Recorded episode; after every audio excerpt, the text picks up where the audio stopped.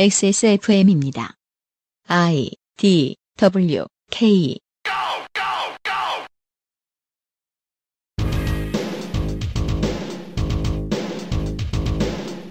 그것은 알기 싫다 특별 기획 2021 국정감사 기록실 법제사법위원회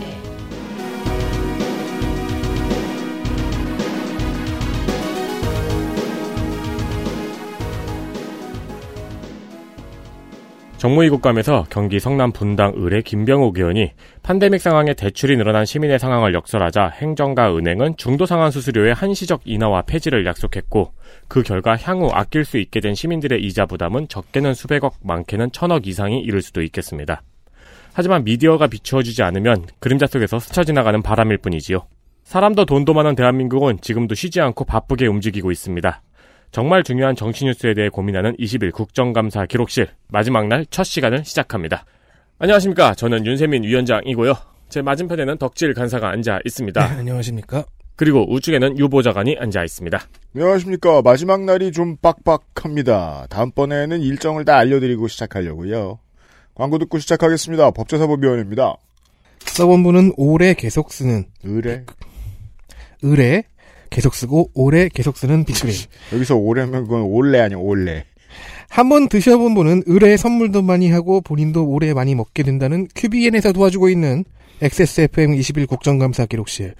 잠시 후 법제사법위원회의 국정감사 이야기를 가지고 돌아오겠습니다. 가장 본연의 것에 집중했습니다. 기본에서 답을 찾다. 새로운 건강기능식품. 건강 스타일엔 큐비엔. 본 광고는 건강기능식품 광고입니다. 빅그린이 소개하는 탈모 예방 샴푸법. 샴푸로 거품을 내주고요. 흐르는 물에 온도는 차갑게 해서 여러 번 헹궈주세요. 탁탁 두들겨서 모발의 물기를 제거하고 말릴 땐 꼭 찬바람을 이용하세요. 제일 중요한 건 아시죠? 빅그린 헤어로스 샴푸를 사용하는 거죠. Big Green 신비의 구스베리에서 해답을 찾다. 빅그린 헤어로스 샴푸. 관이 주관하는 쇼핑 이베- 이벤트가 있습니다. 코리아 세일 페스타. 마치 DDP처럼 처음에 벌려놓은 게 좀 크다 보니까 결국 다음 정부도 이걸 잘 고쳤어야 하는 운명에 처했고 요즘은 중소기업의 참여를 최대한 유도하는 소비 진작책으로 활용 중이지요. 네. 빅그린도 화장품 부문 기업으로 행사에 참여를 했습니다. 문제는 지금부터 소개해드릴 행사는 다른 곳 말고 오직 엑세스몰에서만 진행한다는 것입니다. 극도로 심플한 조건, 전제품 반값. 뭐 어, 전제품 반값이라고요, 그냥? 네. 그렇대요. 아 빅그린 전제품 반값? 네. 빅그린 할인은 뭐 신경 쓰지 맙시다. 오, 큰일 날 뻔했네요. 왜요? 어제 살 뻔했거든요. 네. 맥주 뭐 주문하면서 같이 주문할 뻔했는데 2021년 11월 15일 코리아 세일 페스타 기간만 진행합니다. 다음 달 15일까지입니다. 감사합니다. 법무부와 대검찰청의 일부 일청, 법제처와 감사원, 헌재, 대법원과 군사법원, 그리고 새로운 소관기관 고위공직자 범죄수사처를 소관하는 법사위. 야당은 불만이고 보수 언론은 야당의 공적을 부풀리기 위해 일부러 강조하지 않은 지점. 여당이 법사위 센터를 사수했습니다. 네. 이거 지키려고 다른 거 많이 내줬습니다. 위원장 경기 수원정 박광훈, 여당 간사 서울 은평갑 박주민 등 11명, 야당 간사 경남 창원 마산 회원 윤한홍 등 6명. 비교사부로는 서울시장 재보선 당시에 법사위에 있던 김진애 의원을 잃은 열린민주당이 비례 최강욱을 법사위에 투입했습니다. 첫 번째 이슈입니다. 이슈 하나 전 세계를 떠돌아다니는 한국 사람의 얼굴 민주당 박주민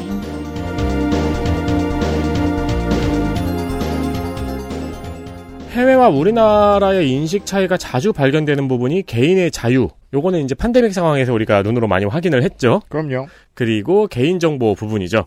우리나라는 다소 공공의 선을 위해서 개인의 자유와 개인정보가 침해되는 정도는 어느 정도 양보하는 경향이 있습니다. 그러합니다. 치안도 이렇게 좋은 나라에서. 네. 정부가 알아서 잘 관리하리라는 믿음이 있기도 하고요. 아마 어떤 해외 언론은 이렇게 얘기하고 있을지도 몰라요. 정부가 알아서 잘 관리하리라는 국민들의 믿음 때문에 K 방역이 만큼 성공했다. 사실은 아닙니다. 너무 많이 해집어졌기 때문에 포기한 거죠. 한국 국민들은. 그렇죠. 그 유구한 유출의 역사에서 무덤덤해진 부분도 있습니다. 네. 뭐 협조를 잘하는 부분도 있습니다만 이건 이거대로 손해입니다. 대체적으로 CCTV 설치에서는 그런 경향이 많이 갈립니다. 네. 외국은 CCTV 설치나 블랙박스가 그냥 아무 상관없는 보행자를 찍고 있다는 거에 굉장히 분노하는 편이죠. 그렇습니다. 그런데 이번에는 우리나라도 좀 많이 간 게 아닌가 싶습니다. 종종 이러는데 요건 심해요. 정부에서 출입국 신사 과정에서 수집된 얼굴 이미지 1억 7천만 건을 인공지능 개발 민간업체에 넘긴 사건이 있었습니다. 누가 팔았을까요? 당사자의 동의도 없이요. 네. 당사자 너무 많거든요. 민주당 박주민 의원실과 한겨레가 단독으로 이 사실을 전했습니다. 그러합니다. 언제부터냐? 2019년 4월 법무부와 과학기술정보통신부가 양해각서를 맺고 2022년을 목표로 인공지능 식별 추절 시스템 구축 사업이 현재 진행 중입니다. 네. 내용은 법무부가 출입국 심사 과정에서 확인한 내국인과 외국인의 안면 이미지와 국적, 성별, 나이 등의 정보를 과기부에 보내줍니다. 과기부가 이걸 받아요? 받아서 민간업체에 넘깁니다. 인공지능 기술을 연구하게 하는 사업입니다. 여기까지는 나쁘다고 나쁜 점 없어요. 목표는 여건이 없이도 출입국자의 신원식별과 위험상황 사전탐지 등 출입국 심사의 고도화를 목적으로 한 사업입니다. 우리가 출입국 심사를 몇 번만 받아봐도 이거 좋겠구나라고 동의하는 거 어렵지 않습니다. 왜 우리가 영화 보면은 CCTV에서 얼굴이 찍히면은 그걸 약간 폴리곤 이미지처럼 만들다가 막 띠리리리리리 하더니 띵 하고 누군가 얼굴하고 일치한다는 그런 장면 있죠. 왜 저 CSI 같은 데서 보는 그런 거 있잖아요. 그렇죠. 주로 이제 과거의 특수부대원이 나오죠. 네. 그겁니다. 음. 네, 그거를 연구하는 중입니다. 음. 기존의 출입국 심사의 안면 인식 장치는 1대1 매칭이라고 합니다. 네. 즉 여권의 얼굴과 카메라에 찍힌 얼굴이 맞는지 1대1로만 매칭을 합니다. 음. 이때 매칭 시 쓰인 안면 이미지는 저장하지 않습니다. 네. 그러나 현재 개발하고 있는 알고리즘은 출입국자의 얼굴을 위치 추적 촬영을 하면서 CCTV에 찍힌 사진과 기존의 데이터베이스의 사진을 대조해서 동일 인물을 찾을 때까지 매칭을 하는 1대 다 매칭 알고리즘입니다. 음. 여기서 1은 나고 그렇죠. 다는 데이터베이스입니다. 그렇습니다.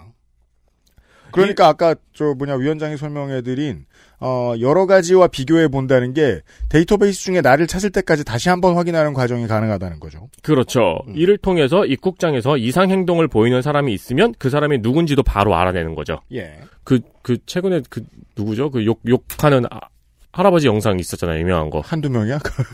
아, 되게 유명한 거 있는데. 욕하는 할아버지 영상이라니. 그건 그냥 개 귀여운 영상. 아, 그, 명칭이. 뭐예요? 고양이 귀여운 영상. 다른 말로는 지하철 1호선, 네. 서울 지하철 혹은 1호선. 그냥 영상이라고 해주세요. 예.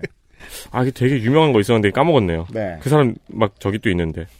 아무튼 그런 게 보이, 공항에서 있으면은 그 사람이 전에 또 어디서 욕을 그 할아버지가 전에 어디서 또 욕을 했는지 찾아낸다는 얘기 아니야. 네네. 컴필레이션을 바로 만들어줄 수 있다. 그런데 이제 공항 보안 시큐리티한테 안 잡히고 도망가면 지금 어디 숨어 있는지도 CCTV 뒤져서 알아내고 그리고 네. 이제 그 성가병이 만약에 공항에서 진상을 피우고 있어요. 음. 저쪽에서 보안용이 달려올 거 아니에요. 음. 달려오면서 홍성갑씨! 이러면서 달려오는 거지. 그렇죠. 뭐 그거 좀 크리피하고 무섭다. 얼마나 쫄까요? 음. 집 주소 얘기하면서. 나이 얘기하고 전 여친 얘기하고. 아, 뭐, 모르겠죠. 어 지금 순간 가슴이 사업에 쓰인 이미지는 외국인 1억 2천만 건, 내국인 5,760만 건입니다. 네. 현재 개인정보보호법에서는 안면 이미지를 민감정보로 규정합니다. 그리고 이 민감정보는 정보주체에게 별도의 동의를 받아야 한다고 정하고 있습니다. 당연합니다. 그러나 법무부와 과기부는 이 사업은 출입국 심사라는 목적으로 정보수집 목적 범위에 해당한다면서 정보주체의 동의를 받지 않았다고 밝혔습니다. 보통 정보 주체의 동의를 언제 받느냐의 문제는 어디에서 갈리느냐면 정보 수집 목적 범위에 해당하는 것 바깥으로 수집한 정보가 쓰일 때입니다. 정보 수집을 했던 주체가 그걸 잃어먹었을 때는 정보 수집을 한 주체가 범법을 저지른 게 되죠. 박주민 의원실은 2021년도 사업수행 계획서를 뒤져봤습니다. 정보통신산업진흥원은 인공지능 알- 안면인식 알고리즘 개발에는 대규모의 안면 데이터가 필요하지만 국내 기업에서는 개인정보보호 문제로 데이터 확보가 어렵다는 내용이 있었습니다. 네. 그리고 안면 사진을 학습용으로 확- 확보하려면 개인에게 이용 동의를 받고 인당 2만 원에서 10만 원의 비용이 발생을 해요. 근데 데이터 활용이 자유로운 중국의 기업들은 미국 국립표준연구소의 안면 인식 테스트 1위에서 5위를 석권했다고 밝혔습니다. 이게 부러웠겠죠? 데이터가 많아지면 인공지능 성능은 올라가니까요. 음. 이런 상황에서 법무부가 법무법인 지평의 법률 자문을 구했고 지평은 참여업체의 개인정보를 처리 위탁하면은 사업 추진이 가능하다고 자문을 주었습니다.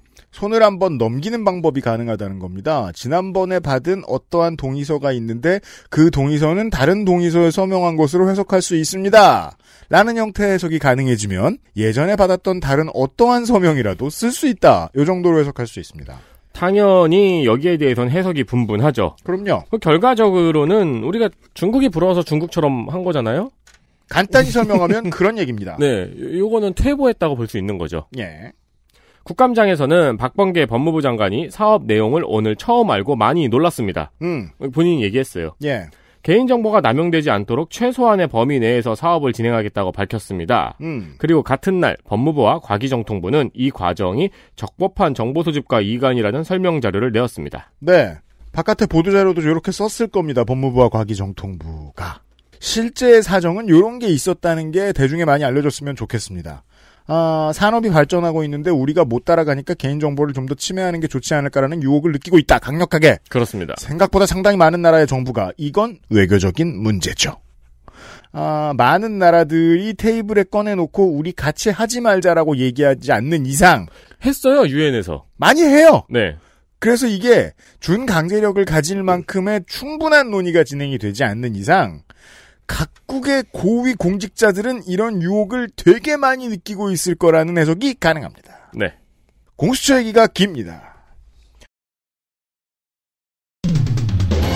이슈 둘 공수처 이모 제모 민주당 송기헌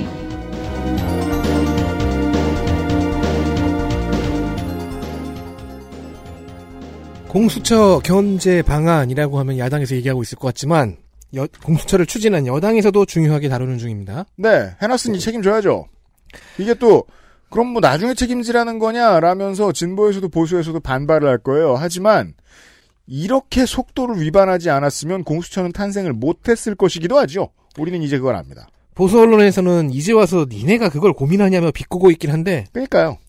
공수, 공수처의 테스트 기동을 유심히 보고 있는 의원 중에는 송기현 의원이 있을 수밖에 없습니다. 네, 워낙 공수처 탄생에 열심히 역할을 하는 사람 중 한 명이니까 그러합니다. 공수처는 월- 현재 입법, 사법, 행정 어디에도 속하지 않는 독립기구이기에 외로운 만큼 권한이 있고 그만큼 견제도 힘들기 때문입니다. 그러합니다. 그럼 송기현 의원의 공수처 점- 점검을 한번 따라가 보지요. 음. 일단 공수처는 스스로 외부위원회 여럿을 만들어 자기 자신을 감시견제하는 용도로 돌리겠다는 생각입니다. 그런데 이런 위원회 중에서 하나를 빼면 명단도 회의 내용도 비공개입니다. 같은 성격의 위원회들을 갖고 있는 경찰, 검찰, 인권위의 경우와는 다릅니다. 네. 경찰과 인권위는 완전 공개하고요. 검찰은 비공개이지만 멤버 구성을 무작위 시스템으로 돌립니다. 네, 어 이게 이제 첫 국감이잖아요 공수처에. 그러합니다. 그래서 이제 첫 번째 패치를 하는 날이 이번 국정감사였던 겁니다. 그래서 사실 많은 버그를 지적하고 고쳐야 돼요. 공수처에 대해서 야당이 작심하고 많은 연구 주제들을 꺼내 놓아야 했습니다. 올해. 네, 근데 법사위가 호락호락하게 그럴 리가 없죠. 예. 약한 자는 살아남지 못한다. 고발사주 의혹과 대장동 이슈에 묻혀서 그냥 넘어갔습니다. 공수처를 견제하지 못했습니다. 야당이. 그 와중에 공수처 패치를 열심히 하는 의원도 있었습니다. 네, 좀 전에 말, 한 대로 이 공수처를 디자인하는 데 있어서 검찰 출신 인사가 아주 아주 중요했는데 여당에는 송기현 의원 정도 있었습니다. 네, 민주당 송기현 의원실. 우선 공수처의 압수수색 영장의 기각률이 너무 높다고 지적을 했습니다. 그죠? 일을 잘 못하는 편이다 지금까지는. 네. 송기현 의원에 따르면은 공수처가 출범된 이후 영장 청구가 29번 있었어요. 음. 근데 이 중 10건이 기각이 됐습니다. 네. 기각률이 34.5%인데요. 음. 3분의 1. 일반적으로 서울중앙지검의 영장 기각률이 10%, 경찰도 12% 정도 된다며 준비를 철저히 한다는 얘기죠. 나머지들은. 네, 검찰, 경찰에 비해서 기각률이 4배 정도 높은 것을 지적을 했습니다. 음. 전체 검찰의 기각률은 5.3%로 공수처의 기각률과는 7배의 차이가 납니다. 송기현 의원실은 김진욱 공수처장에게 공수처의 압수수색 영장 기각률이 높은 이유를 음. 두 가지를 들었는데요. 예. 첫 번째, 법원에서 공수처를 견제한다. 음. 두 번째, 공수처에서 압수수색을 할 수 없는 사안에 대해서 영장을 청구했다. 음. 이 두 가지 가능성을 말했습니다. 네. 후자면 공수처가 무능한 거고 전자면 공수처는 할 말이 있죠. 네, 공수처장에게 이 검토를 주문을 했는데요. 공수처장은 충분히 고려해서 업무 처리를 하게 업무 처리를 하겠다고 답변한 후 공수처가 확실히 법원의 통제를 받고 있다고 답변했습니다. 억울하다. 우리가 무능한 게 아니다. 음, 송기현 의원은 청구 과정에서 미숙함이 있을 수 있으니 철저하게 검토해 달라고 당부했습니다. 네. 이 질답의 화법이 고급스러워요. 공수처의 청구가 미숙했다는 이야기를 하는 척하면서 법원이 공수처를 견제할 수 있다는 이야기를 한 거죠. 실제로는 그 말을 하고 싶었던 겁니다. 아, 그리고 현재 공수처의 인원 구성도 지적을 했습니다. 현재, 고- 현재 공수처의 정원은 85명이에요. 근데 이 중 외부 파견 인원이 52명입니다. 즉, 외부 파견의 인원이 46.8%로 너무 많다고 지적을 했습니다. 네. 가장 많은 인원을 파견한 기관은 경찰청이 38명으로 제일 높았습니다. 반이 넘죠. 음. 송기현 의원은 공수처법이 검찰 인력에 대한 제한만 두고 다른 기관에 대한 제한은 두지 않았기 때문에 행정부나 지자체로부터는 제한 없이 파견을 받을 수 있다며 어, 이러면 뭐가 문제가 되느냐 공수처의 조직 규모가 우회적으로 비대해질 수 있다고 지적을 했습니다. 네. 그렇게 해서 이제 경찰에서 계속 각- 파견을 오다가 결국엔 역으로 경찰을 먹다. 신천지예요? 예, 이 말은 특정 기관의 파견 인력이 늘어나면서 그쪽 기관으로 쏠리게 될 수 있다는 점을 지적을 한 거죠. 네. 결국에는 뭐 경찰처 경찰 기관을 대변하는 기관이 될 수도 있다. 근데 이게 무슨 뜻이냐면은 로비를 통해서 아, 다른 곳의 이, 이득을 대변할 수 있는 사람들이 공수처에 잠입할 수 있다는 거죠, 사실상. 그렇죠. 네. 그래서 또 염려한 게 정부도 특정 기관을 통해서 공수처의 영향력을 행사할 수 있는 구조라고 지적을 했어요. 그러니까 저쪽이 힘이 세다는 문제도 있지만 저쪽이 힘이 세면 저쪽에 발을 걸치고자 하는 다른 곳들이 있는데 그런 쪽에서 너무 쉽게 접근할 수 있다라는 겁니다. 음, 이런 지적은 보통 이제 야당에서 할 수 있는 네. 지적인데 그러니까 이게 문제입니다. 야당은 정말로 공수처를 견제하고 싶은 게 맞는 건지 모르겠습니다. 이게 처음에도 그 진보 진영에서 걱정하던 부분이에요. 야당은 정권 잡으면 공수처를 아주 요긴하게 잘 쓸 것이다. 라는 걱정 음. 네. 해야 되죠. 그러면서 그래서 야당이 오히려 지금은 조용히 있는 걸 수도 있는 거죠. 음. 네. 저게 만들어 놓았으니까 정권이 바뀌면 저건 우리한테 좋은 칼인데 네. 그러면서 전체 파견 인력 정원 제한을 두고 하루빨리 음. 추가 채용이나 정- 정원 증원을 해야 된다고 지적을 했습니다. 네. 또한 아주 사소한 부분이지만 유념해서 그렇게 나쁠 건 없는 디테일도 하나 있어요. 뭡니까? 현재 공수처는 행정부가 관리하는 정부과천청사에 입주해 있습니다. 과천에 있습니다. 5동에 있는데 다른 4개 기관과 그 건물을 같이 쓰고 있어서 음. 알게 모르게 영향을 받는다거나 나아가 보안 문제에도 염려가 가능합니다. 네, 1층 커피숍에서 자주 본다. 혹은 그 옆에 저 아파트 상가에서 자주 같이 밥을 먹는다.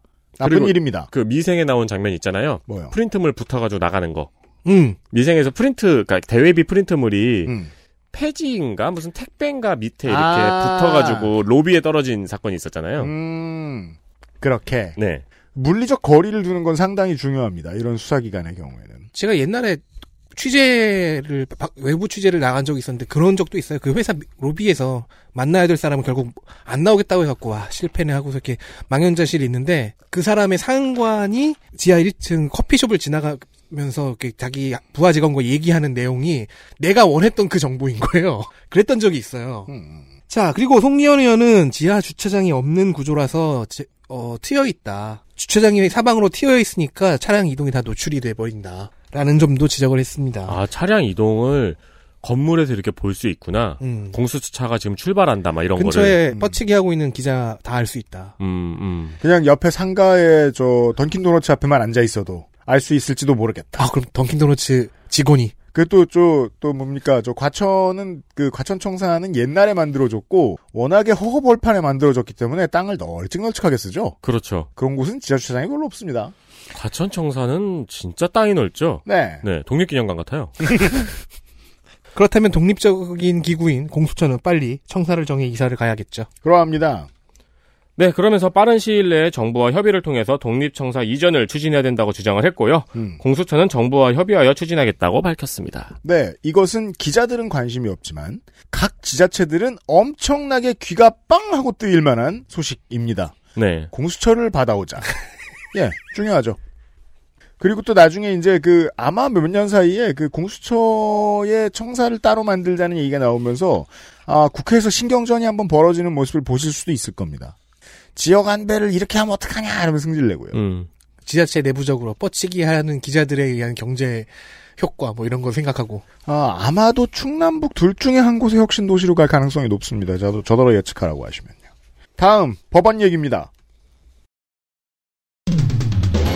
이슈 셋 빠르고 투명하게 재판받을 권리 민주당 소병철, 최기상, 이수진, 김남국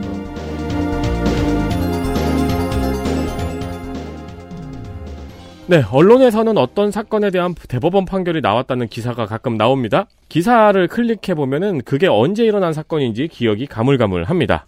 뭔가 기억이 나는 것 같은데 그 당시에 쟁점이 뭐였는지도 기억이 안 나고 그냥 넘어갑니다. 그게 이제 그래서 짧게만 얘기하면 이걸 쓰는 기자들도 좀 당혹스럽죠. 아, 위쪽에서 되게 큰 소리 치던 이슈였는데 막상 대법원 판결이나 전원합의체까지 올라갔을 때에 취재하러 나가보면 나온 사람도 별로 없고 그렇죠. 예 보내줘도 뭐 신경도 안 쓰고 네. 예 이게 뭐 나라를 뒤흔들던 사건이었는데 대법원 판결 날 때는 그냥 짧게 한 줄. 그렇습니다. 예를 들어 뭐 저희들 지금 이거 녹음하고 있는 이번 주말에는 저 탄핵 판결이 나왔는데 5대 3으로 갈렸어요. 음. 그래서 이제 탄핵이 안 되게 됐는데 참여한 8명의 법관들 모두가 이 사람이 잘못한 건 다 인정하고 있습니다. 혐의 사실은 다 인정하고 있어요. 다만 관뒀으니까 탄핵이 될 수 없다 정도의 그 해석의 차이만 있었던 거거든요. 그런데도 불구하고 사람들이 관심이 없으니까 보수 언론 쪽에서는 거 봐라 이게 뭐, 뭐 잘못했다는 거야. 탄핵 안 됐잖아. 이런 식으로 곡해하고 있어요. 이렇게 곡해할 수 있는 증- 근거는 마음의 여유입니다. 음. 어떤 마음의 여유? 사람들이 안 봐. 네. 거짓말해도 돼요. 어차피 아무도 예. 안 보니까 탄핵할 수 없다. 성공한 쿠데타는 탄핵하지 처벌 않아도 되지 않을까. 아무도 안 본 쿠데타 느린 쿠데타는 처벌할 수 없다. 민주당의 소병철 의원은 대법원과 헌재의 신속한 재판 과정을 주문했습니다. 빨리 좀 해라. 특히 현대제철 비정규직지회가 불법 파견에 대한 직접 고용을 주장해서 2011년에 소송을 제기했는데 1심에서 5년, 2심에서 3년 6개월, 그리고 2021년 10월 현재 아직도 대법원에 계류 중입니다. 그럼 10년 동안 이 불법 파견 때문에 힘들었던 노동자들은 다 딴 회사 같은가 그러겠죠. 그렇겠죠. 네. 네. 반면에 현대제철 비정규직 지회가 올해 8월 23일 현대제철 당진공장 통제센터를 점거했어요. 음. 근데 이에 대한 업무 방해 금지 가처분 신청은 한 달 만에 퇴거 결정이 나왔습니다. 아, 적당한 비교를 가지고 왔네요. 같은 회사에서 네. 사치게 해주면 이렇게 빨리 처리해줄 이유는 뭐냐? 최기상 의원의 경우에는 사법개혁의 진심인 편입니다. 그래요. 작년부터 계속 그랬죠. 음. 이 사람은 특히나 마이페이스 유지에 능해요. 그래서 정쟁이 난무하고 고성이 오가도 조용히 자기 할 일을 성실하게 합니다. 네. 되게 신기해요. 막 밖- 앞에서 대장도 김거리 막 싸우고 있는데 음. 그 다음에 최기상 의원한테 오면은 진짜 아무렇지도 않은 듯이 사법개혁 관련한 이슈로 넘어가요. 지금 마음속에 그거밖에 없는 채로 지금 몇 년이 이어진 겁니다, 이 사람. 아니면 이제 그 아싸죠. 모두를 왕따시키는. 그 외 저, 우리 저, 저것도 들어보시고, 선거방송도 들어보시고, 그, 저희들 지금 하고 있는 것도 들어보시면은 아시는 분들 계실 텐데, 아, 국회에는 선택적 아싸들이 있죠. 아, 네. 예. 아, 굳이 뭘 저기 가서 놀아 귀찮게 할 일도 많은데 이런 생각하는 사람들이 있어요. 그쵸, 저 최기상 의원은 매우 그럴 사람이죠. 아, 막 네. 이렇게 싸우고 있는데 일어나 춤추면서 왜들 그리 다운돼 있어? 막 그런 거 하면 좋겠다. 네. 그이 사람은 지금 그 전국 법관대표 회의 저 할 때에 그때랑 달라진 게 별로 없습니다. 그냥 국회로 왔을 뿐이에요. 그 금년에 집중한 메인 테마는 신속한 재판입니다. 국민에겐 재판, 재판을 받을 권리가 있고 이것은 헌법 27조에 보장되어 있다. 예. 그래서 민사소송법 제199조를 보면 소가 제기된 날로부터 5개월 이내에 선고할 것을 명시하고 있다. 5개월. 그럼 현실은 반대죠. 이 5개월 준수율이 매년 하락합니다. 금년 6월까지는 54.4%가 되어 있습니다. 두 건 중에 한 건 이렇게 법대로 처리해 준다. 나머지는 법을 어기고 있다. 그리고 처리 기간이 2년이 넘는 사건은 꾸준히 증가해서 작년에는 11,127건이 되었는데요. 음. 이 숫자는 2016년에 비하면 은 1.5배로 증가한 겁니다.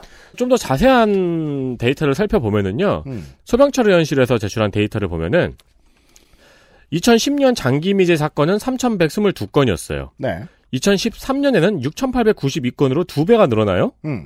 2017년이 되자 7,382건이 됐어요. 예.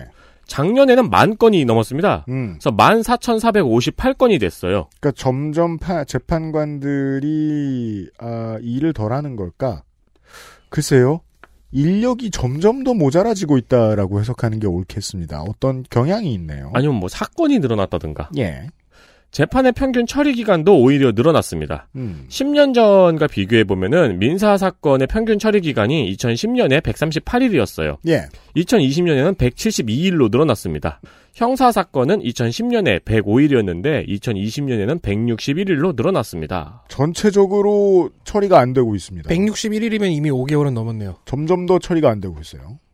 김상환 법원 행정처장은 좀- 그러게요. 평균적으로 법을 지킬 수 없는 상황이 됐네요. 네. 김상환 법원행정처장은 좀 더 많은 재판부가 확충되어서 재판부의 부담을 나눌 수 있다면 더 많은 시간을 고민하고 판결문에 담을 수 있을 것이라고 답변을 했습니다. 네. 초기 있으신 분은 눈치채셨겠지만 티키타카입니다. 정해진 얘기입니다. 작년에 서병철 의원이 발의한 법관 임용 확대에 대한 내용을 그 담은 법원 조직법 개정안이 부결됐거든요. 예를 들어 좀 작은 동네예요. 김천이 하나 있어요. 네. 근데 장사가 잘 됩니다. 아, 김밥을 내가 받는 시간이 점점 늘어져요. 어, 처음에는 2분이면 해주다가 손님이 늘어나가지고 5분, 10분, 20분도 걸려요. 그래서 화가 난 손님들이 김밥을 많은 그 사람을 잘라라! 음, 라고 얘기하면 그건 답이 아니죠. 음, 네, 결과는 어떻게 되죠? 아무도 김밥을 못 먹는 상황이 됩니다. 그렇죠. 네. 아, 그러라고 말할 수 없지 않습니까? 반대죠. 고용을 늘려야죠. 그렇죠. 같은 내용을 헌법재판소에도 지적을 했습니다. 헌법 소원도 너무 오래 걸린다는 거죠. 네.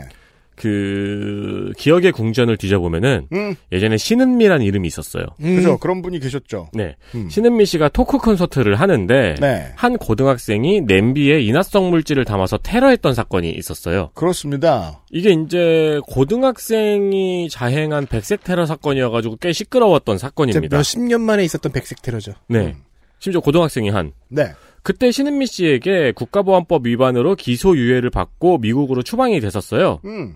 그 사건에 대한 헌법 소원이 지난달에 나왔습니다. 우와! 이게 언제적 일이야? 음, 2015. 15년쯤 될 거예요. 와우. 그래서 네. 기소유예 취소 결정이 나왔습니다. 음. 6년 6개월이 걸렸어요. 장난 아니게 오래 걸렸네요. 네. 영화 7번 방의 선물의 실존 인물인 고 정원선 목사도 음. 2016년에 헌법 소원을 접수했어요. 네. 근데 고인이 지난 3월에 사망했습니다. 음, 이제 이미 5년이 넘었습니다. 그러자 헌재에서는 9월 30일에 사망을 이유로 헌법 소원을 각하했습니다. 아. 기다린 거 아니야? 아, 예. 기다렸다는 거는 둘째치고 소병철 의원은 왜 각하하는 데만 6개월이 걸리냐고 물어봤습니다. 아. 시스템도 엉성한 측면이 있네요. 네. 소병철 의원은 신속히 재판받을 신속히 재판받을 권리를 언급하면서 헌재가 스스로 헌법을 위반하고 있다고 지적을 아. 했습니다. 그럼요. 그러면서 독일의 재판지연 보상법을 제안했어요. 좋네요. 재판지연 보상법, 그러니까 재판이 지연되면은 당사자들에게 보상을 해주는 법이겠죠. 그렇죠. 국가가 응당 당연히 해주어야 할 서비스인데 이게 느그적거리니까요. 최근에 학자들 사이에서 많이 논의가 되고 있는 모양이더라고요. 음. 왜냐하면 재판이 지연되기 때문에 실제로 경제적 피해를 보는 경우도 너무 많고요. 그럼요. 네, 그래서 대기업에서는 중소기업 아이디어 뺏어올 때 재판 지연이 이- 그 작전이잖아요, 일부러. 그렇죠. 어차피 고사한다. 네. 시간만 끌면 돈이 남는데요. 그렇죠. 그러면 이쪽에 진심인 편인 최기상 의원은 어떤 식으로 해법을 제기하고 있을까요? 민사 사건은 70%가 소액 사건이라고 합니다. 소액 사건이란 무엇이냐? 3천만 원 이하가 걸린 소송 사건을 얘기하는 거죠. 네. 민사 도난 사건이라고 하던데 아무튼 최기상 의원은 소액 사건의 판사 수를 더 집중하라. 재판 연구원들이 서울 고등법원에 집중된 현재 상태를 고쳐라. 흐트러 놔야지. 네. 즉 인적 사원이 인적인 자, 인적 자원이 소액 사건의 신속한 진행에 별 관심이 없게 배분되어 있다는 얘기예요. 음. 이거 재배분하라는 겁니다. 음. 소액 사건 재판은 제가 받아봤잖아요. 음. 그래서 이제 어, 처음엔 되게 긴장했는데 가면은 그 음. 은행처럼 사람들이 뒤에 이렇게 막 장화 네. 신고 뭐 막 네. 그 뭐 그냥 평상복 입고 맞아요. 쓰라빠 신고 이렇게 앉아 있어요. 음. 그리고 한 명씩 나가서 1분씩 말을 듣고 오는 거예요. 그렇죠. 네, 판결이요, 판결이요, 다음 주요, 다음 달이요, 다음 달이요 이렇게. 그러니까요. 번호표만 안 뽑아요. 네. 여기서 연결되는 주제 도 또한 강변을 했는데 자 신속한 재판 원칙은 다르게 표현을 하면 국민과 재판의 거래를 가깝게 한다는 겁니다. 그래서 제가 이 그 재판부의 심리적인 상태를 확인할 수 있었던 그 일화가 있습니다. 뭔가 종이에 이렇게 눈을 붙여놓고 있던 재판장이 저를 이렇게 슥 올려다보면서 꼭 오늘 판결을 받으셔야 할 이유가 있나요? 이렇게 물어봤을 때죠. 그건 형사였죠. 네. 오, 다른 바쁜 일이 있구나. 뭔가에 쫓기고 있군. 이런 생각이 드는 거예요. 그래서 그러니까 아마 제가 여유를 발휘해야 했죠. 그, 그 바- 법관은 그, 그날 사- 살펴봐야 될 자료가 엄청 많았던 거죠. 네. 많았겠죠. 아닙니다. 저는 꼭 오늘 구속당하고 싶습니다. 이렇게 말하고 싶었지만 그분이 바쁘니까 참았습니다. 빨리 구속당해야 빨리 나오지 않을까요? 자, 그렇다면 판결, 판결문 또한 직접적인 도움이 되어야 하죠. 그러니까 소액 사건의 판결문에 판결 이유를 쓰자라는 얘기를 했습니다. 네. 이게 무슨 소리냐? 음. 판결 이유를 안 쓰는 게 지금은 원칙이래요. 정확하게 말하면 안 써도 되는 게 법, 법인데 음. 그러다 보니까 안 쓰는 게 암묵적인 원칙이 된 겁니다. 음. 그래서 최기상 의원은 판사 시설이 자기는 소액 사건에 소액 민사 사건에 최대한 최대한 판결문에 판결 이유를 적시해 주려고 애를 썼다. 노력을 했다. 네. 근데 이게 소액 사건 같은 경우에는 물론 뭐 경우가 되게 많아요. 뭐 도배장판 가지고 제 앞에 있던 분들은 도배장판 가지고 싸우시는 집주인하고 임차인이었는데 뭐 그런 경우도 있겠지만 대부분이 그냥 돈 안 갚은 거 막 음. 이런 거여가지고 갚아야 된다. 돈을 빌렸으면 갚아야지. 뭐 이거밖에 못 쓰는 경우가 되게 많아요.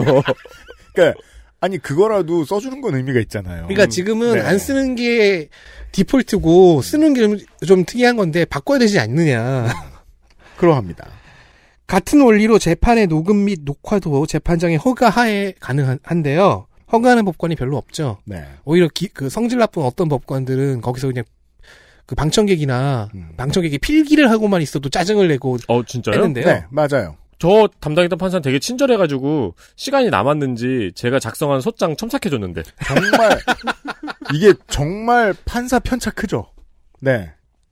예, 이 원칙도 반대로 바꾸자. 음. 어, 녹음 녹화가 웬만하면 되는데 배- 재판장이 불허하면 안 되는 쪽으로 하자라는 음, 게 최기상 의원의 제안입니다. 그저 전 판사이자 아, 최기상 의원의 지금 상황을 머릿속을 좀 해석해 볼 필요가 있는데 아, 법원의 미래를 걱정하는 사람이라면 이 사람은 지금 그 정치적으로 큰 도박을 하는 중이라고 보는 게 좋겠습니다.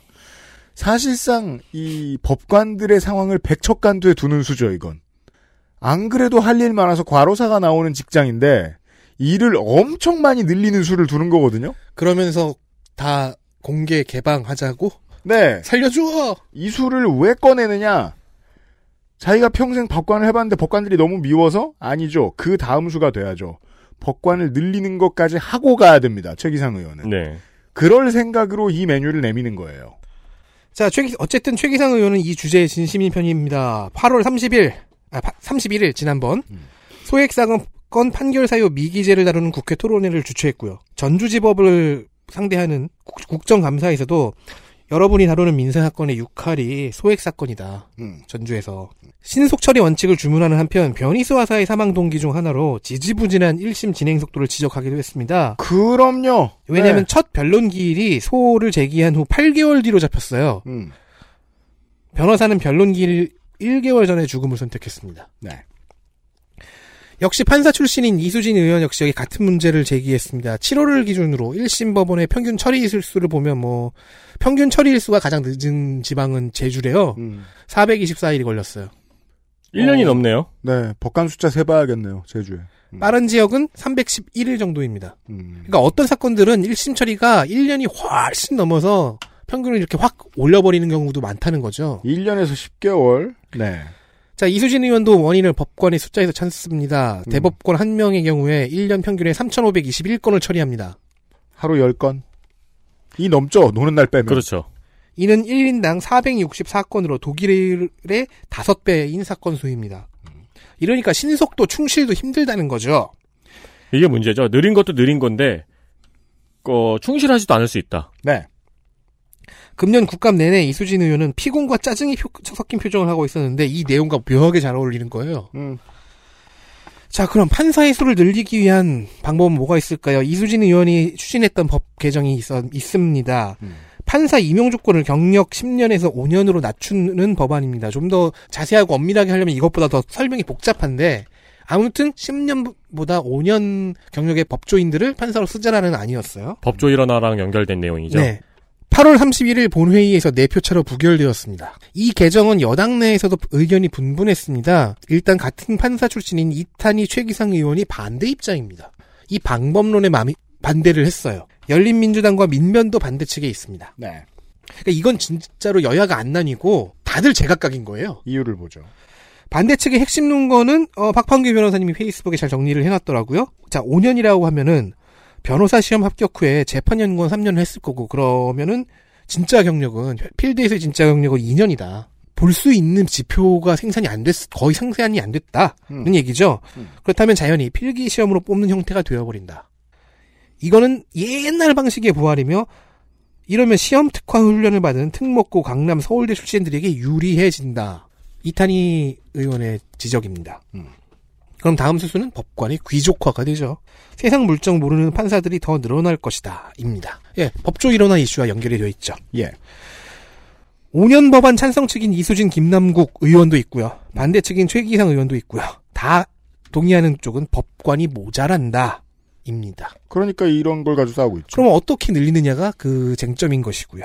최기상 의원은 대법원 국정감사장에서 이, 부- 이 고민을 토로를 했네요. 엘리트가 필요한 법관의 특성상 선출은 어울리지 않, 않는다. 그런데 필요한 덕목은 이중적입니다. 법률가로서의 전문성도 필요하고 시민으로서의 공공성도 필요합니다. 게다가 아, 인사이즈 아싸여야 되네요. 네. 게다가 인간 사회라는 건 다면체이기 때문에 사회를 폭넓게 이해하는 해야 하는 다면체를 이해해야 하는 법관에게는 다양성도 중요한 필요 요건이 되어야 합니다. 인사이즈 아싸이자 관종이어야 되네요. 현재 법관 선발 임용에서 살펴보고 있는 성적 같은 전통적인 지표들은 다양성을 읽어낼 수가 없다. 법관의 다양성은 어떻게 확보를 해야 할까? 이 고민이 지금 최기상 의원이 가 있는 지점입니다. 네. 그럼 진짜로 어떻게 법관을 채용할까요? 어쩌면 이런 질문은 다음 사법 PK의 주제가 되어도 좋을 것 같습니다. 박판규 변호사님. 네. 일단 연봉이 더 많이 올라야 될 것 같고요. 음, 그렇죠. 다음은 군사법원 얘기입니다. 이슈 넷 군사법원의 위기 민주당 김종민, 김용민, 국민의힘 전주혜, 권선동, 열린민주당 최강욱 해군과 공군에서 여군 부사관이 성추행과 2차 가해와 부실 수사를 비관해 사망하면서 국민 여론이 많이 들끓고 있습니다. 네. 이 분노 여론 또한 오랜 세월 누적된 군내 성범죄 은폐의 결과인데 5년 동안의 군 성범죄가 4,936건에 달하지만 군인의 기소와 처벌은 군사법원의 소관이고 군사법원은 민간법원과는 또 다른 색이죠. 그래서 제가 모르는 게 하나 있어요. 그, 군 성범죄가 노출되는 것이 예전보다 많이 늘어났거든요. 그런데 법적으로 특별히 많이 바뀌었다는 증거는 보이지가 않습니다. 이것이 단지 군인권센터 같은 민간의 활약이 있었기 때문이 전부인 건지는 잘 모르겠습니다. 어, 지금의 처리 상황을 봐도 알 수 있단 말이죠. 성범죄를 처리하는 군사법원은 동일한데 예전에 비해서 성범죄들이 많이 불거져 나오고 있, 있다는 차이만 있습니다. 제가 예전에 그 알실에서 군사법원 얘기를 잠깐 한 적이 있었죠. 지휘관이 재판장이 되고 네. 그 재판부에 들어가고 군 검사와 판사와 변호사는 다 같은 조직 소속이라는 문제도 있는 멋진 세계입니다. 그러합니다. 군사법원 감사에서 여야 의원, 이- 의원들이 큰 이견 없이 이 이슈를 맹폭격했습니다. 네. 큰 이견이 없다는 의미는 한둘은 이견을 갖고 있었다는 반전의 의미입니다. 그래요? 야당의 전주혜 의원은 보통 첫 질의를 대선 정쟁 이슈로 어떻게든 만들어내는 능력을 가졌는데 네, 생각보다 되게 별볼일 없는 인물입니다. 예. 연금술사죠. 네. 이번에는 그런 것 없이 공군 부사관 성추행 사- 자살 사건의 부실 초동 수사와 일부 불기소 결정을 비판하는 질의를 했습니다. 심지어 대통령을 언급하길래 아 야당 매크로인 줄 알았거든요. 대통령까지 나서서 지휘 라인을 포함해서 엄중 수사하라고 지시했는데 이 모양이냐는 질타였습니다. 자, 총 15명이 기소되었는데 10명은 증거 부족으로 불기소되었다는 점이 전주의 의원이 짚은 포인트였습니다. 제가 본 판사 출신 국회의원들 가운데서 이 가장 바깥 세상, 아, 미디어와 정계에 빠르게 녹아 들어간 사람이 전주의 의원인데 그 사람도 결국 이런 문제로 화를 낼 때는 판사예요. 김용민 의원은 피해자가 신고 후 신고를 하고 이틀 뒤에 첫 조사를 받게 되는데 이때 가해자가 전관 변호사를 선임해서 나타났다는 매우 수상한 정황이 있음을 지적했습니다. 신고하고 이틀 사이에 어떻게 이걸 준비했을까? 그 많이 돈이 많이 드는 사람을 그리고 기소된 15명 중에서 의원은 수사라인이라고 표현했지만 아마 맥락상으로는 지휘라인 음. 9명 중에서는 2명만 기소가 됐다. 음. 혐의는 허위 보고 혐의. 그렇습니다. 창군 최초로 특임 군검사까지 기용을 했는데 기- 김용민 의원은 특임 검사의 수사가 그리고 시- 수사심의위원회의 운- 운영이 모두 방해를 받았을 가능성도 제기를 했습니다. 앞에 이야기도 이러한 맥락 안에 있습니다. 이틀 만에 전관 변호사를 구해올 정도였으면 이게 신고가 되기 전 혹은 된 직후에서 내부에서 이야기가 새 나갔을 거 아니겠느냐. 그죠? 그런 상황이면 특임 검사는 일을 어떻게 해? 수사를 어떻게 해? 네. 자, 특임 검사는 대령에서 임명이 됐는데 수사할 지휘 라인을 보니까 준장도 있었다. 음. 하급자가 상급자를 수사하는 모양새지 않냐. 네. 문제가 생긴다. 음. 는 것이었죠. 네. 최강욱 의원은 군의 수사가 여론에 좌우되고 있다는 점도 지적했습니다. 음. 중심을 잡으라는 의도가 아니라 그만큼 전문성이 없다는 점을 지적한 겁니다. 네. 예전 군사법원을 다룰 때 했던 서술대로 군사법원은 사실 전시대비기구입니다. 이 문제가 결국은 그러니까 그 여론이 군의 성범죄 문제에 화가 났을 때 결국은 이 이야기까지 흘러가야 하는데 그렇게 되진 않죠. 잘. 재판관 구성에 지휘관이 왜 들어가? 그러니까 전문성도 없고 문제도 해결을 못하는 상황이 되지. 라는 것이 최강욱 의원의 지적입니다. 결국 나와야 되는 이야기는 군사법원의 존폐인데 자, 최강욱 의원의 서술에 따르면 군은 군사법원을 평시에는 폐지하라 혹은 개혁하려는 그런 시도가 있, 있는 경우에 군의 특수성을 내세워서 방어를 해왔습니다. 그럼 군의 특수성을 끝까지 내세우지 저 저기는 왜 반대 안 했습니까? 그 대기업이 급식해 줄 때는 흠. 하지만 군검찰이 신뢰할 수 없는 수사를 하고 군사법원이 석연치 않은 판결을 계속 내리고 있으니까 군 법무라인의 권한을 줄이거나 아니면 아예 독립적으로 만들어주는 것을 누구나 생각을 해보게 됩니다. 네. 그중 한 명이 김종민 의원입니다. 네. 군내 성범죄를 군 조직이 다루게 하지 말자고 제안을 했어요. 군은 위계가 중요한 조직이잖아요. 그러면 위기에 의한 성범죄에 취약하다. 음. 그럼 외부의 전문가 집단 내지는 전담 조직이 수사하게 만들자는 겁니다. 당장 공수처가 떠오르는데요, 저는. 권성동 의원 역시 비슷한 논리를 시작했습니다. 그런데 시장만 비슷하고 곧장 전개가 달라져요. 뭘까요? 반, 전 타임이죠. 군에서 일어난 사건을 군에서 책임지고 다뤄야 하는 건 아니냐는 질타로 이어졌습니다. 그러니까 사실상 이거는 봐주세요예요. 잠깐 머리가 멍해지더군요. 봐주세요, 봐주세요. 이거는 그 저 학교에 되게 재수 없는 애 있잖아요. 보통 부모님이 센 사람이잖아요. 그런 사람이 데리고 와가지고 저 뭐냐 부모님 모셔라고 했을 때 와가지고 학교에서 괜히 반성하는 척하고 가는 거죠. 승질내고 음. 집에 가면서 아씨 쪽팔리게 이게 뭐야 이러고 한마디 한 다음에 전혀 아무도 반성하지 않는. 음. 네 그런 소리잖아요. 세계 주요 국가들은 군사법원과 민간법원의 영역을 확실히 나누- 나눠 놓는데 얼마 전에 법 개정으로 인해 한국은 이도저도 아니게 혼재되어 버렸다는 지적이 있네요. 음. 자기는 그 법안 개정에 반대했다는데 찾아보니까 윤한홍 의원도 같이 반대했습니다. 네. 아, 권성동 의원이 이런 의견을 갖고 있으니까 앞에 김종민 의원이 발의하고 있을 때 밥 먹으러 가자고 얘기한 거군요. 그랬거든요. 밥 먹으러 가야 되는데 왜 이렇게 질이 네. 길게 하냐고.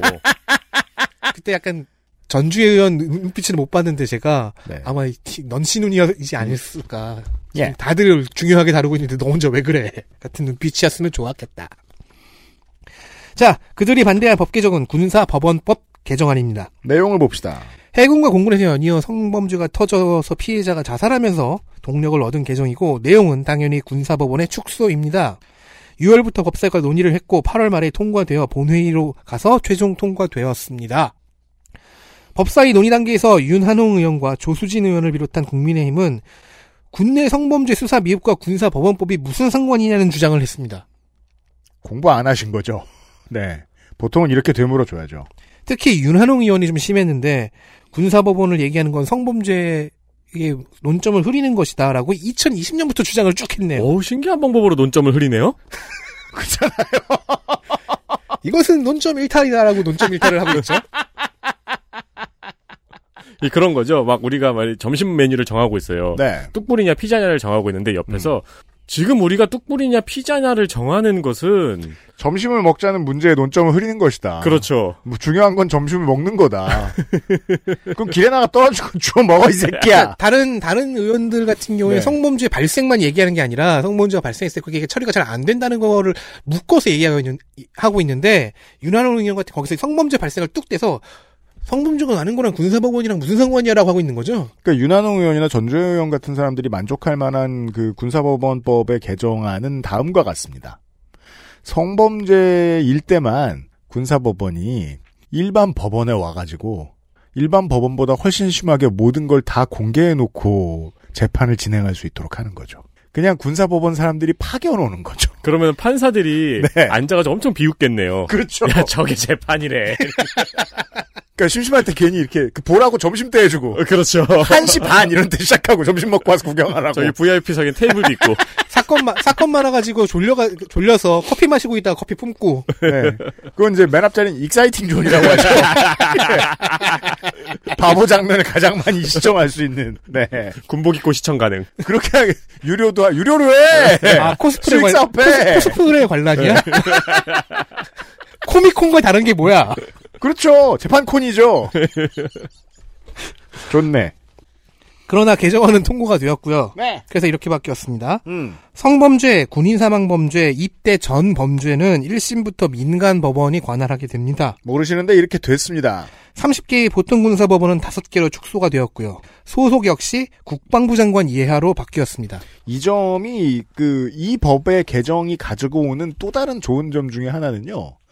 군법원이 갑자기 아 너무 많은 인력풀을 가진 조직으로 변화했다는 겁니다. 음. 조직이 축소됐는데 법관들은 계속 입대해야 될 거 아니에요. 네. 법관은 많죠. 네. 네. 상당히 일이 없어졌을 겁니다. 오 땡보가 되었다는 소식이네요. 대신에 사건 하나하나에 집중할 수 있죠. 네. 고등 군사 법원은 아예 사라졌습니다. 음. 평시 군사 법원에서 항소심이 나오게 되면은 민간 고등 법원으로 갑니다. 네. 오 그럼 넌신훈이 항소했다가 형 무거워질 수도 있겠네요. 그죠. 대신 좋은 좋은 점이 있죠. 그날은 뭐 버스 타고 밖에 나가는 아, 그렇죠. 정도의 좋은 점이 있습니다. 즉 네. 군사 법원은 이제 1심만 맞는 겁니다. 이렇게 바뀌었습니다. 군 판사 외에 지휘관을 재판부에 참여시키는 근거였던 관할관 제도와 심판관 제도 역시 폐지되었습니다. 군 검찰은 독립성을 위해서 국방부 장관과 각 군 참모총장 소속 검찰단으로 바뀌었습니다. 네. 평시 군사법원의 폐지를 빼고는 다 이룬 거죠. 그렇습니다. 거의 다. 네. 여기에서 이제 또 그 협상을 하는 것처럼 협상에 아주 무자비한 협상에 성공해낸 여당의 능력을 칭찬할 필요가 조금 더 있습니다. 1심 군사법원을 남겨주겠다라고 말했는데 1심 군사법원을 남겨줘가지고 군사법원이 얻은 건 없어요. 왜냐하면 살아남은 거죠. 그냥. 재심 가서 본인들이 한 게 얼마나 우스웠는지 조리돌림 당할 기회만 얻게 되었기 때문입니다. 그렇죠. 법사 이슈들 확인하셨습니다. XSFM입니다.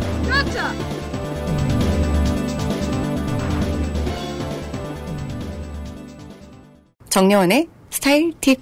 음? 패션 말고요. 이건 건강 스타일. 가장 본연의 것에 집중했습니다. 기본에서 답을 찾다. 새로운 건강기능식품. 건강 스타일엔 큐비엔. 본 광고는 건강기능식품 광고입니다. 보스베리 추출물로 모근을 더 건강하게 자연 유래 성분으로 자극 없는 세정력 뛰어난 보습 효과와 영양 공급까지 Big green. 이젠 탈모 샴푸도 빅그린 헤어로스 샴푸. 제 눈에는 법사위는 한 게 별로 없고 웃기는 것만 많이 나왔습니다 올해는 장면 하나. 비상시국 대책회의의 국감 총평을 대신하여 네, 제가 본 국정감사 중에서 이번 법사위 국정감사는 단연코 최악입니다. 저희가 5년째, 4년째 하고 있죠? 앞으로는 엘리트 플레이어를 그 정원이 3명인데 2명으로 줄이려고요 네. 직접 국감장에 앉아있지 않았기 때문에 실제 분위기가 어땠을지는 모르겠지만, 대신 내년 워스트를 신설하려고요 아, 좋다. 근데 그러면은 저희는 평소에는 아, 이거, 이 지리는 망했군 하고서 이제 지나가는 것까지 다 봐야 된다는 얘기가 그러니까 돼요. 그 아니 뭐 저 저 누가 다 쓰래 뽑기만 해요 음. 네. 언론 보도를 심지어 법률 신문을 탈탈 털어봐도 대장동과 고발 사주 이슈 말고는 찾아볼 수가 없습니다. 네, 이럴 때는 의원실 도움을 받는 수밖에 없어요. 그렇죠. 유튜브 영상이나 의원실 홈페이지 자료에서만 겨우 찾을 수 있습니다. 그리고 온 언론이 어, 센 곳에 달려가서 센 이야기만 찾으니까 법사위 오면 더더욱이 대장동만 찾거든요. 네, 포털에서 법사위 국정감사를 검색하면은 페이지가 10페이지가 넘어가도 똑같은 이야기만 있습니다.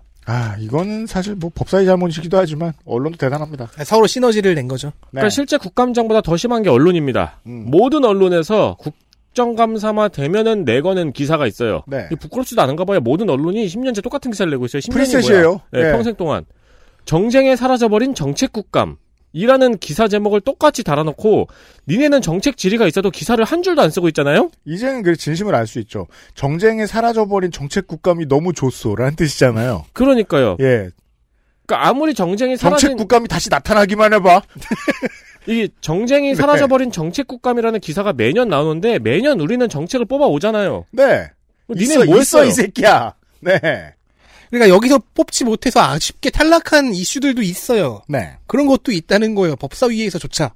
국정감사와 관련된 모든 사람들, 의원실, 피감기관이 쏟는 노동력과 예산에 비하면은 국정감사 기간 동안 언론이 쏟는 노동력은 숨막히는 뒤태 수준의 노동력도 안 됩니다. 사실 이 사진 기자들하고요.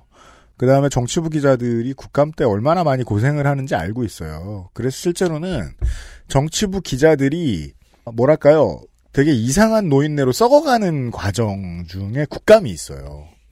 국감 때 아무리 자기가 열심히 뛰어다녀 봐도 데스크는 늘 이런 식으로 내보내는 걸 원하거든요. 네. 그러면서 현실의 벽을 느끼고 나- 아 나도 김만배처럼 늙는 게 좋겠구나. 그 사람은 뭐 경제 출신입니다만 이런 식으로 철이 들게 되죠. 음. 예, 그 점에서 나쁘죠. 기자들한테 나쁩니다 이게. 하다못해 센스 없는 의원들이 쓸데없는 로봇을 들고 나오거나 헤이 엉뚱한 글로이. 엉뚱한 코스튬을 입고 나온다고 해도 아, 네. 그거 계속 들어도 될까 되게 레전드로 남은 정들죠. 네. 진정한 전설이야. 네. 엉뚱한 코스튬을 입고 나온다고 해도 이번에는 오징어 게임 코스튬을 입고 나온 의원들도 있었죠. 네. 네. 있을 줄 알았죠. 왜냐면 저기 소상공인의 삶이 오징어 음. 게임이라고. 네. 네. 맞는 얘기긴 한데. 뽑을 만큼도 안 되네요. 네. 네. 그런 것들을 저희가 웃으면서 전달 드리지만 그 로봇 들고 나오는 정도의 수고도 안 하고 옷 갈아입는 정도의 수고도 안 하는 게 국정감사 기간 동안의 언론입니다. 네, 저보다 더 심하게 까니까 제가 무섭네요. 국감 방송을 할 때마다 느끼는 겁니다. 그럼요. 모, 든 의원들이 질의를 하면서 국민들이 보고 있습니다라고 말하는데 못 보고 있습니다. 네. 언론이 안 보여줘요. 요즘에는 생중계를 보시는 분들도 많거든요. 네. 근데 짧게는 1년, 많이는 몇 년 동안 켜켜이 쌓인 이야기를 압축한 8분짜리 질의. 저희도 한 이슈 정리할 때마다 몇 시간이 걸립니다. 그니까요. 근데 생중계 보시는 분들이라고 그 질의 내용을 온전히 이해하실까요? 쉽진 않죠. 법사위에서 제가 전해드린 세 가지 질의 내용 찾아보는 게 이희진 사기 수법 파악하는 것보다 더 오래 걸렸습니다. 궁금하신 분들은 저희가 전해드린 이슈 있죠? 음. 한번 개인적으로 찾아보십시오. 네, 쉽지 않아요. 그래서 오히려 이런 생각이 듭니다. 이럴 거면 국감 왜 하나? 그렇죠. 그래서 이제 반대의 상황을 생각하게 되는 거예요. 아, 진짜로 그 저 위원장이 설명해 드린 대로 여기 앉아 있는 두 사람이 하는 노력만큼 하는 국내 기자 제가 아는 한 없습니다. 저희들 하는 것만큼 국내 언론이 하죠? 그러면 국감은 이렇게 돌아가지 않을 겁니다. 네. 그리고 국내 여론도 어 저희가 지난주에 설명해 드린 대로 정청래 안민석 의원 우습다고 하지 어, 놀아주지 않을 거예요. 그러면 정성래 안민석 의원도 정책 국감할 거예요. 네. 예. 한꺼번에 바뀔 수 있습니다. 언론이 각성하면요. 그러자면 여당이 빨리 포털의 권한을 외부로 돌려주는 법안을 통과시켜야 됩니다. 음. 다음 장면 보시죠. 장면 둘 스피치 실수. 간단한 문제를 내겠습니다. 다음, 간단하지 않기만 해봐. 다음 대화를 듣고 모순점을 지적하시오. 음. 배점은 5점, 서술형입니다. 어렵네, 임마! 장관님 답변을 한꺼번에 해주세요. 그 장관님 외국인 보호소 알고 계시죠? 답변을 한꺼번에 해주세요. 외국인 보호소 알고 계시죠? 네. 아, 서수령 지 문제라고 속이고 단답형 질문을 했죠. 아, 그러면 이거는 질의 끝난 다음에, 예. 예. 아니요. 예. 예. 예. 이렇게 하면 되잖아요. 아, 그 다음에 그것도 얘기해야죠. 저, 짜장면, 아. 오! 정답! 살아남고. 이수진 의원의 실수였습니다. 이수진, 누구 이수진? 아, 네, 판사 이수진. 네네네. 네. 음. 나경원 슬레이어. 국정감사뿐만이 아니라 국회의 질의에서 시간 제한이 있잖아요. 걱정되네요. 이 사람 판사 때 어떻게 했을까요? 이런 스패치 수법을 여러 의원이 사용을 하는데요. 질문을 일단 쫙 할 테니까 답변은 정리해서 해달라는 그런 전술이죠. 변, 변호인 한꺼번에 대답해주세요. 유죄예요? 무죄예요? 아, 이런 판사 만날까봐 걱정됩니다. 네.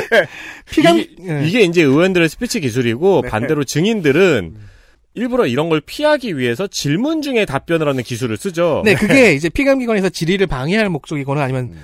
억울한 내용이 있으면 있어서 항변을 하려고 할 때 그렇습니다. 그렇습니다. 그럴 때는 봤어요. 음. 이번에 그 기술을 가장 활발하게 쓴 게 오세훈 서울시장입니다. 네. 근데 지금 별 생각이 없어서 생긴 모순적인 상황 같은 거 쉽게 보기가 힘들어서 네. 어렵고 뜬금없었습니다. 네. 그래서 이수진 의원의 실수를 가져왔습니다. 이슈는 뭐 괜찮은 게 있지만 적은 편이고 어, 이상한 장면은 많습니다. 장면 셋 기침 땡땡이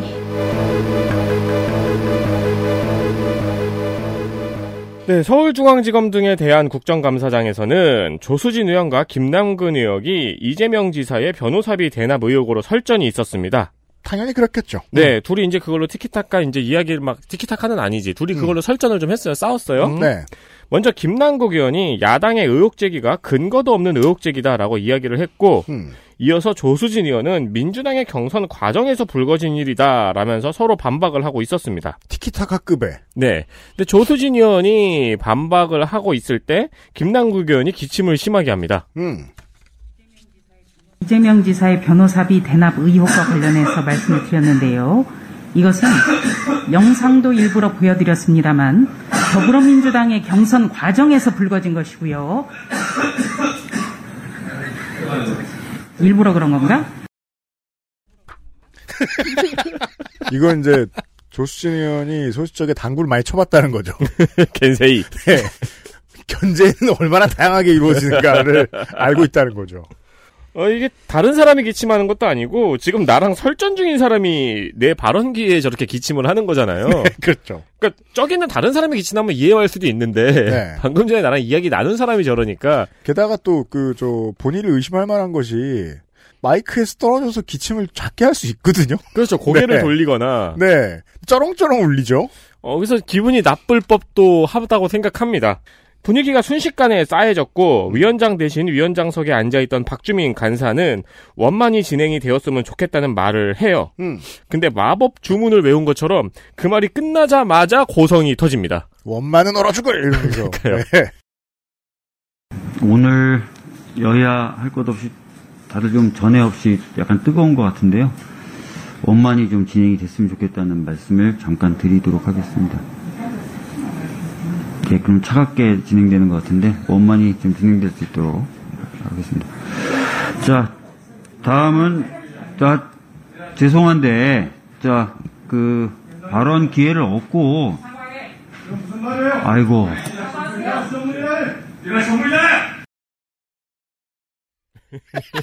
이거는 이제 뭐 마지막에 뭐라고 한 거야? 이라시아이마스? 초등학교 때 경험해 본 경우죠. 어, 겁나 어설픈 뭡니까 저 선생님. 선생님 저 저 뭐냐 교대에 있다가 4학년 교생, 잠깐 온 교생. 사람. 예 교생 바보 교생 이런 사람 있을 때 예, 나오는 현상이죠. 조용하라고 말하면 더 떠들게 되는. 아, 박주민 의원은 사회권이 어색한 것 같습니다, 아직. 그래서 그게 가장 느껴지는 건 중간에 이렇게 고성이 터지니까, 아이고. 그렇죠. 장면, 네, 뭐- 대처는 못하고, 아이고. 위원장이 어울리지 않네요, 지금은. 결국 이 고성을 BGM 삼아서 박주민 간사는 쫓기듯이 정해를 선포합니다. 네. 자, 장, 야, 여러분, 잠깐 10분 동안 정, 정회를 좀 하도록 하겠습니다. 자. 자, 자, 원활한 진행을 위해서, 어, 잠시 정회하였다가 8시 25분에 속개하겠습니다. 김남국 의원님. 야당 여러분을 발음을 씹어서 야 여러분이 네, 되었죠. 그렇게 들어보면 야 그래요. 네. 박광원 위원장 입장에서 이제 일 보고 딱 돌아왔는데 정회가 되어 있고 고성이 오가고 있으면은 음. 미드 커뮤니티 나온 그 짤이 나오는 거잖아요. 피자 받아왔더니 방 안에서는 그렇죠. 방안이 엉- 엉망이 돼갖고 누구는 쥐불놀이 하고 있고 저기 거의 구석에 꾸겨서 울고 있고 박주민 관사는 이렇게 혼이 나간 채로 앉아 있고. 그럼 이제 위원장은 거짓말하죠. 박주민 간사가 중간에 진행할 줄 몰랐다는 듯이. 내가 언제 너한테 맡겼어! 이러면서. 네. 피자 받으러 갈 때는 평화로웠는데 마지막 장면입니다. 장면 넷 백신 감사 청구 3일차 국감이었던 감사원 국감에서 국민의힘 전주희 의원은 백신에 대한 감사원 감사를 질문했습니다. 네. 국민감사 청구가 되었다고 하는데 주제가 이상합니다. 백신 조기 도입 실패에 대한 국민감사 청구라고 하네요. 이게 또 무슨 소리인가 해서 찾아봤습니다. 네. 어디서 또 안티백서가 묻었구나. 음.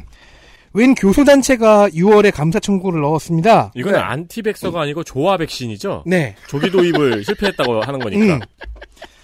그랬던 거였어요. 음. 단체 이름은 사회 정의를 바라는 전국 교수 모임인데 약칭은 정교 모임입니다. 정교모?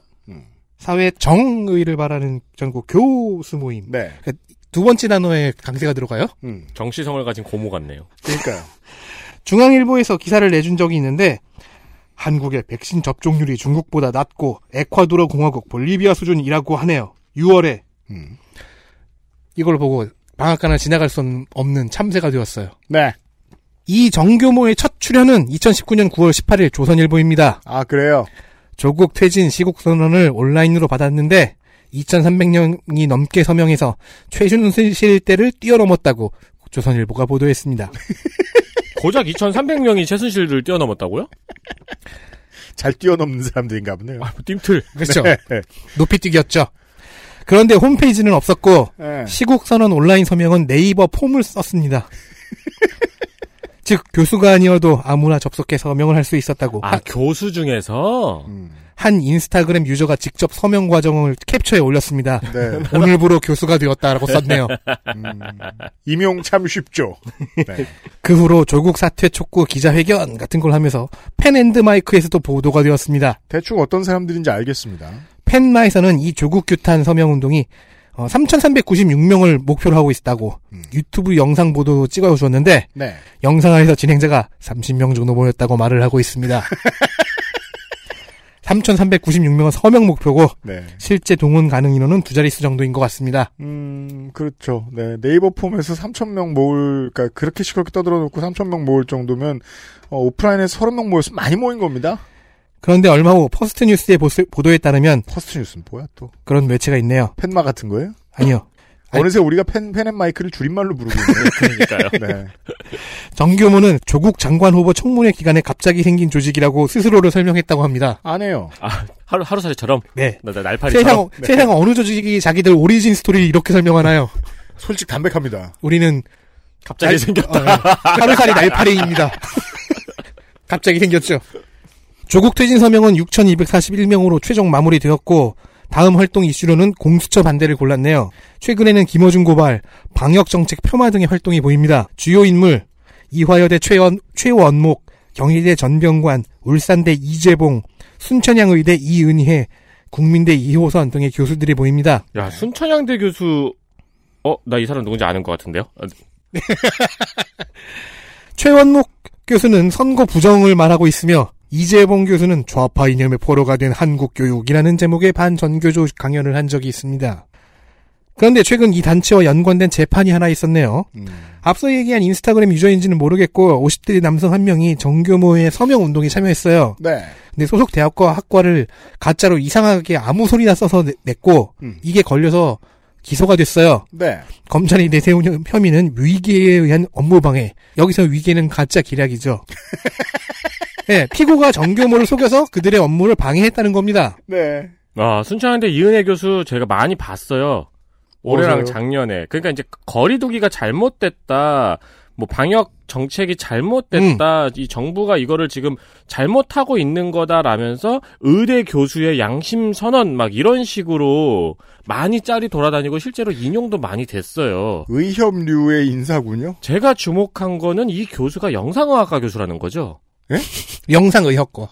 아 사람들은 거기에 주목을 잘 안 하더라고요. 그냥 의대 교수라는 거에만 주목을 하더라고요. 자, 아무튼 이 50대 남성 피고는 서명운동이 얼마나 허술한지 파헤치려는 행동이었다고 주장을 했고요. 음. 재판부는 1, 2심 모두 피고의 편을 들어주었습니다. 왜냐하면 피고가 서명한 내용이 허위임을 쉽게 알아볼 수 있게 기입한 것이 결정적이었습니다. 네. 그래서 피고 외에도 허위 서명이 많은등 음. 정교모 측의 관리가 허술했다, 확인을 제대로 하지 않았다는 내용이 화- 판결문에 들어갔습니다. 네. 수사와 재판에서 정교모 사무총장은 약 4천 건이 허위 서명이었다고 진술했답니다. 음. 6,241명은 빼기 전인가 뺀 후인가 네. 궁금하네요. 음. 허위 서명 중에는 박근혜, 황금변기대, 간절히 소망하면 이루어지는 과 등의 내용이 있었다고 합니다. 이 순천향대학교 의과대학 영상학과 교수 이은혜 교수의 인터뷰의 이제 펀치라인입니다. 사실 미생물학적으로 보면은 미생물학과도 아니죠. 네. 미생물학적으로 보면은 코로나는 미생물이 아니고 입자이기 때문에 죽고 살고 그런 것은 아니거든요. 범위가 아니지. 그렇지만 이것을 살아있다라고 한 것은 이것은 종식되지 않고 우리랑 같이 가야지 공생할 수 있는 방법을 고민하자 그런 의미에서 말 못한다. 바이러스의 개념과 생물의 개념을 전혀 모르고 있네요. 문돌이인 저도 순천향대는 고민이 많겠습니다. 네. 그렇습니다. 임용 기준에 대하여. 즉 전주의 의원이 질의에서 언급한 왜 이거 안, 안 들어주냐고 했던 국민감사 청구는 이런 사람들이 낸 청구입니다. 전주의 의원은 광주 출신이에요. 다음 총선에도 아마 도전할 것 같은데 어, 수도권이 아니라면 광주에서 출마를 할 거거든요. 그럼 이제 당직자형 출마자의 길로 가네요. 득표율이 기대됩니다. 예. 어, 엘리트 플레이어 소개해드리기 전에 한 가지 어, 저한테 방송작가 유니온에서 연락을 주셔가지고요. 네. 네. 어 무서워. MBC 보도국이 이제 표준계약서를 쓰고 있대요. 어 네. 근데 이유는 어, 방송작가 유니온의 주장에 의하면 박성재 저, MBC 사장이 미디어 오늘 인터뷰에서 표준계약서를 쓰고 있다고 얘기했는데 그때가 거짓말이다. 이었죠. 네. 네. 그래서 3월에 표준계약서로 다시 썼대요 올해. 음. 음. 네. 그럼 보도국은 보도국도 포함하는 거겠죠? 네 보도국이요. 어 그럼 다행이네요. 그리고 황보승희 의원실에서 얘기한 뉴스투데이 작가가 복직했다고 말한 건 잘못된 거랍니다. MBC에서 행정소송을 제기했기 때문에 복직을 못 하고 있답니다. 네. MBC는 되게 다층적이네요. 와 그러면은 의원한테도 말을 제대로 안, 하, 안 하고 언론에도 말을 제대로 안 했네요. 네. 작년에도 MBC가 거짓말 같은 경우 걸렸잖아요, 국감장에서. 그 국감시 위증에 대한 것이 그 저 벌칙이 좀 현실적이지 못한 것 같아요. 네. 그런가 봐요.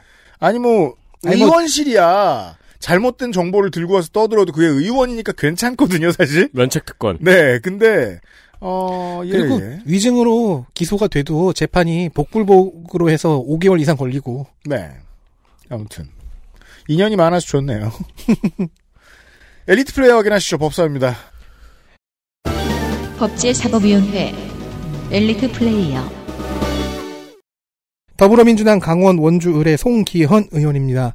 정쟁에서 맹활약하는 한편 이만큼 할- 했으면 할 만큼 했다 시- 싶을 때 정책 이슈로 옵니다. 공수처의 테스트 기동을 지켜보며 분석해서 견제 방안을 고민한 것이 그중 하나입니다. 네, 우리가 정쟁거리 혹은 매크로라고 표현하는 대선 관련 질의 혹은 존재감 질의를 언론에서는 현안 질의라고 표현을 하더라고요. 반성문 대필 산업, 아, 요것도 재밌었는데. 음, 네, 그 이제 그 피고들이 반성문 보내잖아요, 판사한테. 네. 그거 대필해주는 산업이 있대요. 그 이제 법무사들이 주로 이제 장사 속이 밝은 사람들이 이거 글을 쓰는 사람들을 여럿 고용을 해서 수수료를 받는 경우들에 대해서는 저는 옛날에 알고 있었어요. 그러니까 여러분은 굳이 그들한테 수수료를 올리지 말고 그냥 크몽이나 순고에 올리세요. 그렇죠. 반성문 고수가 숨어 있어요. 어딘가에. 그렇죠. 네. 모터로 수수료 한 번 더 뜯겨요. 이거 아주 좋은 이슈였어요. 이거 네. 나중에 찾아보세요. 네. 네. 반성문 대필. 그러면은 일단 구글에는 광고가 뜰 수도 있어요. 그렇습니다. 양형인자 문제 제기, 국선 변호인의 질적 향상을 고민한 등 중요한 질의가 많이 아, 있었습니다. 네, 국선 변호인 이건 제가 후보로 뽑았다가 뺀 건데 네. 재밌어요 이것도. 이게 사실 국선 변호인의 질적인 문제는 시스템으로부터 고민을 해봐야 될 필요도 있지만 결국은 검사들이 제일 잘하는 것 같더라고요. 재판장은 모를 수도 있어요. 근데 상대로서 볼 때에는 너무 한심하다는 거죠. 음. 음. 예. 어, 여당의 검사가 있으니까 좋은 점이 있네요. 더불어민주당 서울 금천 최기상 의원도 있습니다. 네. 대선 정쟁 이슈 종합 선물 세트가 된 법사위에서 정책에만 집중한 유일한 1, 인입니다 음. 정쟁 이슈를 아예 안다는 것은 아닌데 네. 한두 번 정도 다뤘어요. 음. 근데 워낙 최기상 의원이 전체 분위기를 무시하고 자기 페이스를 유지하다가 보니까 이조차 진지한 정책 이슈처럼 보였고요. 실제로도 그렇게 흘러갔습니다. 대장동에도 정책 문제가 있군. 뭐 이런 생각을 했을 수 있어요. 그런 거죠. 거의 300명 중에 유일하지 않나, 그러면. 왜 그런 거 있잖아요. 무협지라든가 뭐 그런 거 보면은 막 전쟁 영화 같은 거 보면은 네. 이 혼란스러운 전쟁 속에서 저 고수만 고요하다. 그렇죠. 뭐 그런 장면 있잖아요. 예, 약간 그런 그런 느낌이었어요. 네. 고요한 마음엔 온 세상이 항복하느니. 네, 혼자 꿋꿋하게 차분하게 정책 질의를 하고 있더라고요. 예. 재판 속도, 검사 징계, 형벌 조항 개편, 고 변희수화사 전역 처분 등 의미 있는 질의가 많았습니다. 네. 근데 무슨 말을 했는지 여러분은 찾을 수가 없어요. 그 기자들이 최기상 의원 마이크 켜지면 다 나가나 봐요. 음. 그럴 필요가 가끔 많아 봐요. 가끔 기사들이 있긴 한데 잘못 요약해 놓은 기사들도 있고요. 엉뚱한 정말 제일 중요한 내용은 빼놓고 요약을 해 놓은 기사들도 있습니다. 제가 이 최기상 의원이 마음에 드는 것은 이 사람이 비례가 아니고 지역구라는 겁니다. 네. 지역구로 들어온 사람이 보통의 비례들보다 더 비례 같은 의정 생활을 하고 있거든요. 네. 근데 지역구로 들어왔다는 점에서 다음번에 다시 도전할 것임을 알 수 있어요. 그리고 다음번에 다시 도전했을 때도 여전히 법원 개혁을 하고 있을 것임도 예측할 수 있어요. 금천구 주민 여러분은 최기상 의원 블로그에 들어가면 정리 잘 해놨습니다. 그러니까 이러면 어떻게 되냐면요. 금천구의 유권자들이 찍어주죠? 그러면 법원 개혁에 되게 중요한 역할을 하게 된다는 겁니다. 네. 들으셨습니까? 금천구 유권자 여러분. 다음은요. 더불어민주당 전남 순천갑 소병철 의원입니다. 거대 맥락보다는 디테일에 집중하는 유형이에요. 네. 그 때문에 요약을 하면 너무 문제 제기가 짧아요. 그런 질의가 되지만 하나하나가 중요한 의미를 갖는 시각들이었습니다.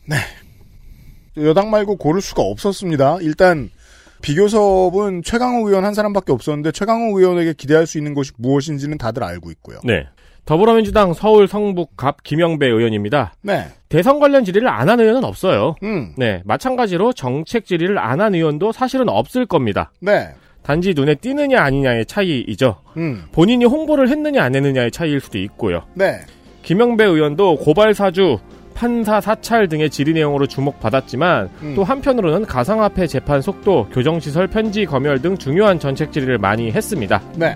유튜브 채널명이 김영배와 친구들이네요. 어, 뜬금없어. 토마스인가요? 그러니까요. 굳이 생각나는 게 이거밖에 없었습니다. 자, 나도 봤으니 나도 친구네. 마지막 날이 바쁩니다. 아, 저희들은 조금만 있다가 여성가족위원회 시간으로 인사를 드리도록 하겠습니다. 비상대국 대책회의는 곧 돌아와요. 감사합니다. XSFM입니다. I D W K